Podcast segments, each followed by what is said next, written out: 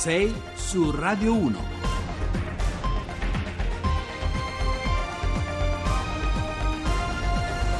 Eccoci qui di nuovo con voi, di nuovo buongiorno da Pietro Plastina. Parliamo di acqua, più precisamente di laghi, della loro salute. Ci facciamo poco caso, ma le aree lacustri ci raccontano molto dello stato di salute dell'ambiente e del pianeta. Buongiorno ad Aldo Marchetto, direttore dell'Istituto per lo studio degli ecosistemi del CNR. Buongiorno. Insomma, i laghi sono un po' dei sensori, termometri del, del pianeta per quanto riguarda il riscaldamento globale.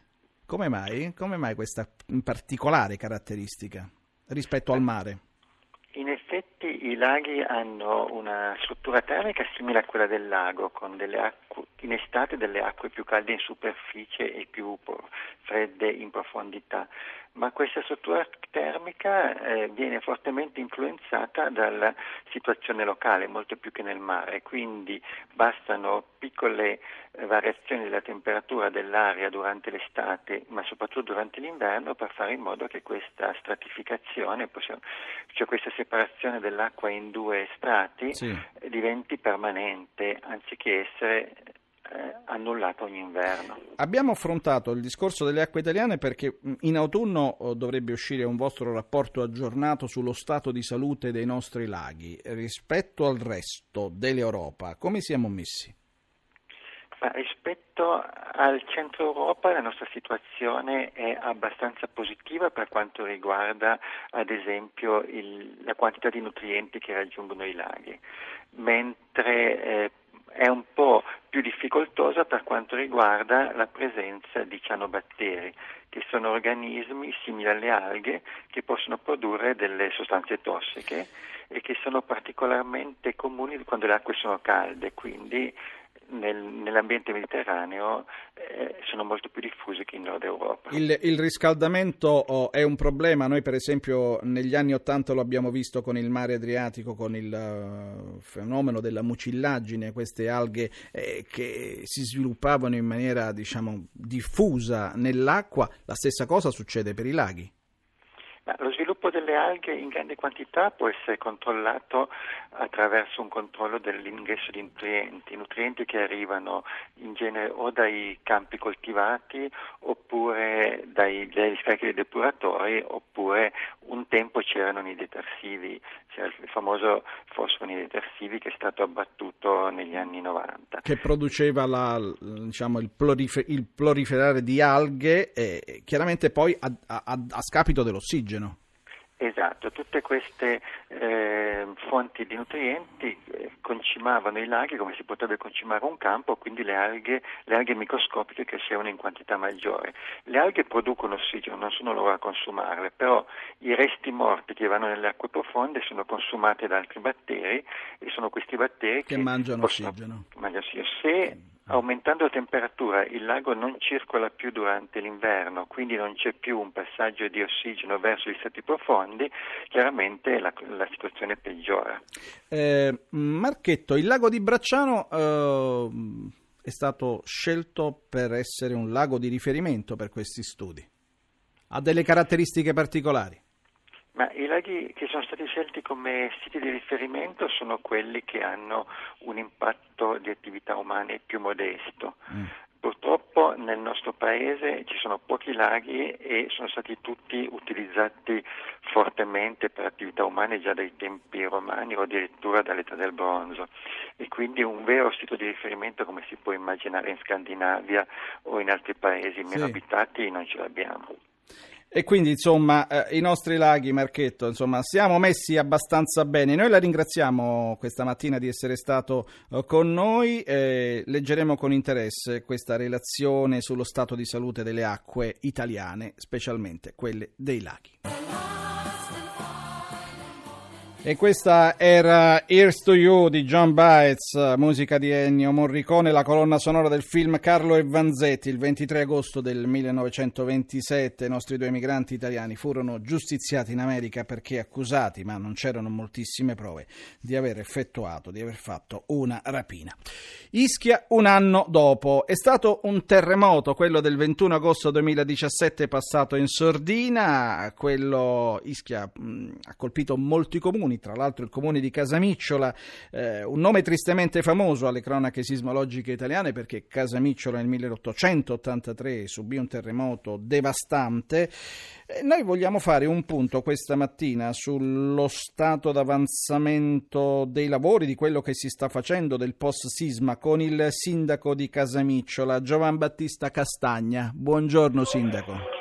Buongiorno a tutti voi, buongiorno. Eh, eh, sindaco, oh, un anno fa, un anno e due giorni fa, la terra tremò, ci furono dei crolli, eh, a Casamiccio l'avete subito come comune, non solo il comune di Casamiccio, ma il vostro è stato il più colpito, molti danni. A sì. distanza di un anno le macerie sono ancora per strada, come mai?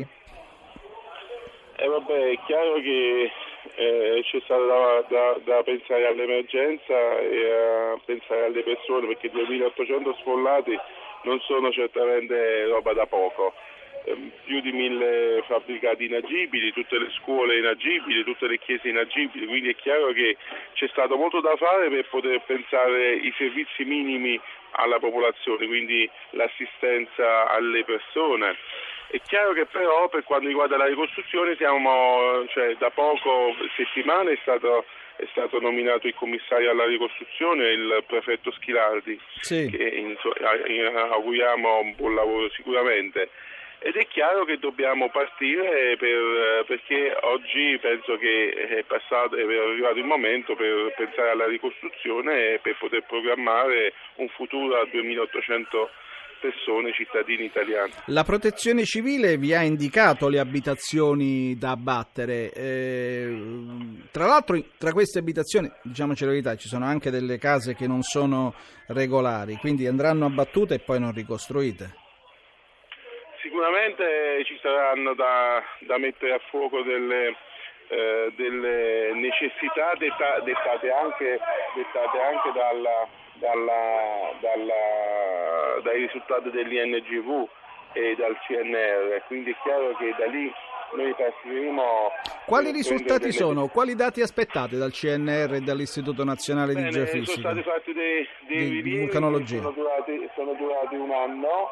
Sì. E che siamo in attesa dei risultati perché devono essere prima approvati dal capo di dipartimento della protezione civile e poi verranno diffusi. È chiaro che da quei dati e quindi da eh, situazioni che appunto diranno cosa, quali sono le problematiche, quindi eh, daranno delle indicazioni per le progettazioni future, è chiaro che partiremo e faremo delle decisioni per prendendo delle decisioni per costruire come costruire e quali, soprattutto quali tipologie di strutture eh, diciamo, più idonee per quella zona. E questo va bene per quanto riguarda la ricostruzione, ma la domanda era le case che sono abusive, se ce ne sono di case abusive, indipendentemente allora, dai dati... Noi dobbiamo, noi dobbiamo distinguere dalle case abusive, eh. Eh, diciamo, eh, ecco, che, che, sono, che sono, sono, sono, sono uh, diciamo, coperte da, uh, da uh, da condono da quelle che in effetti certo. non sono proprio da quelle che non sono proprio coperte da, da condono. Quindi nella sostanza c'è necessità di, di, di, distinguere, di distinguere queste due situazioni. È chiaro che eh, diciamo per quelle lì che sono coperte da condono eh, e che stanno in, ancora in attesa della, della, famosa famigerata, come la vogliamo chiamare, ecco, concessione in sanatoria, bisogna necessariamente capire eh, come ecco, eh, ovviare a questo problema perché sono 40 anni che stanno in attesa di questa benedetta concessione in sanatoria.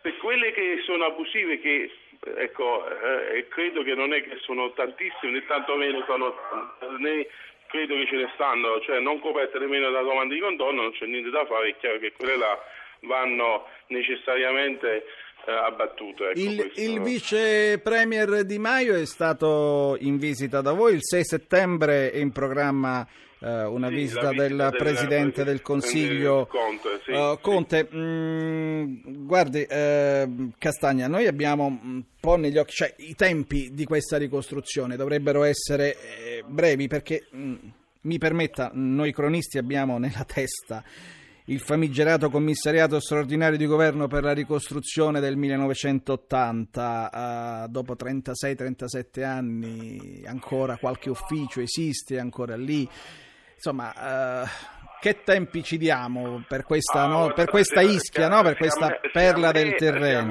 Mm se a me volete augurare di stare eh. 30 anni per la ricostruzione mi state praticamente dando, dando, dando proprio una, una, mazzata in testa. Eh, chiaro invece... che io mi aspetto, così come i miei concittadini, ci aspettiamo una, una, misura diciamo celere per poter ovviare subito a questa che è la problematica, anche perché per quanto possono essere diciamo eh, ecco, 2800 sfollate e più di 1000 diciamo, abitazioni inagibili c'è possibilità anche di dire che effettivamente abbiamo ecco, una zona circoscritta, quindi credo che eh, questo fatto possa essere anche visto come una considerazione positiva. Certo, è completamente possiamo, diverso dall'estensione possiamo, del diciamo, ecco, mm. ovviare in una situazione molto rapida. Io lo spero è chiaro che la visita del ministro Di Maio ci ha fatto piacere, come ci ha fatto piacere tutte le visite che sono già venute del,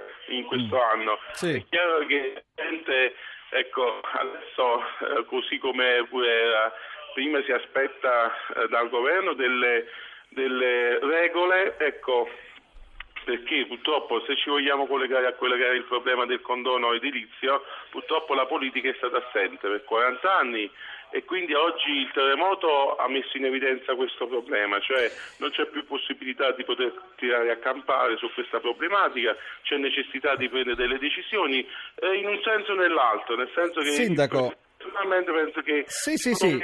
In, tagliare in atte- subito in Intanto sì. la preghiamo di mettersi in una situazione di rimanere fermo perché abbiamo dei problemi con il, con il segnale telefonico. La sì. tratteniamo veramente altri, altri, due minuti. 2800 soldati quest'anno dove sono stati in quest'anno? Dove sono stati ah, alloggiati? Teniamo ancora, ancora 200, 209 persone, se ricordo bene, negli alberghi il resto in autonoma sistemazione. In autonoma quindi... sistemazione hanno sì, trovato sì. una sistemazione. Sì. Ehm, per, per, concludere, eh, le ripercussioni sul turismo. Ischia è una perla del Tirreno, abbiamo detto, è un'isola bellissima. Quali teniamo, sono state? Le chiedo veramente una risposta rapida su questo. Una risposta, eh, diciamo che abbiamo un meno 30% quest'anno. Ecco, questo, questo, dato può essere significativo e può essere ecco, eh, la risposta rapida che lei attendeva, perché purtroppo ecco, ehm, questa situazione del terremoto ha determinato anche questa cosa. Anche problemi con il turismo. E purtroppo ecco, questo ricade in tutto quello che è il, il prodotto interno lordo campano, perché poi certo. cioè, ecco, lei ha ricordato l'isola, è veramente poi un, è un punto, è un punto, di, riferimento, è un punto di riferimento sì, per il turismo non solo campano e cioè, italiano. Eh, Sindaco sì, Castagna, noi la ringraziamo, diamo anche l'in bocca al lupo per il lavoro all'ex prefetto Carlo Schilardi e chiudiamo con un titolo, fate presto.